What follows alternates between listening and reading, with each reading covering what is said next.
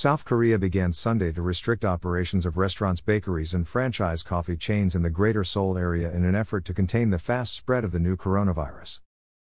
Under the plan that lasts until next Sunday, restaurants and bakeries can operate until 9 p.m., and only takeaways and delivery will be permitted from 9 to 5.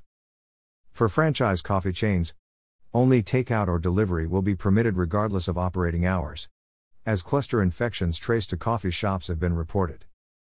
When customers visit coffee chains for takeaway, they should follow quarantine measures, such as signing entry logs, wearing masks, and keeping a safe distance. The move is part of the government's strengthened virus curbs in Seoul and surrounding areas, home to half of the country's 51 million population, as the country struggles to curb spiking virus cases.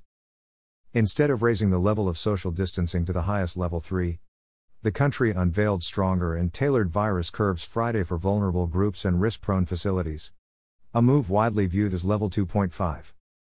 The government has been cautious about raising the social distancing guidelines to Level 3 from the current Level 2 due to the far-reaching impact on the economy. Meanwhile, South Korea began to suspend the operation of indoor sports facilities, including fitness centers and billiard halls, in the wake of virus infections at indoor sports centers. The government also expanded no assembly orders from large academies to almost all cram schools in the wider Seoul area. Only online lectures will be permitted. To protect the elderly, visits to nursing homes and facilities will be banned. Health authorities will also make 1/3 of all employees at government agencies and public institutions work from home. They also recommended private companies take similar steps.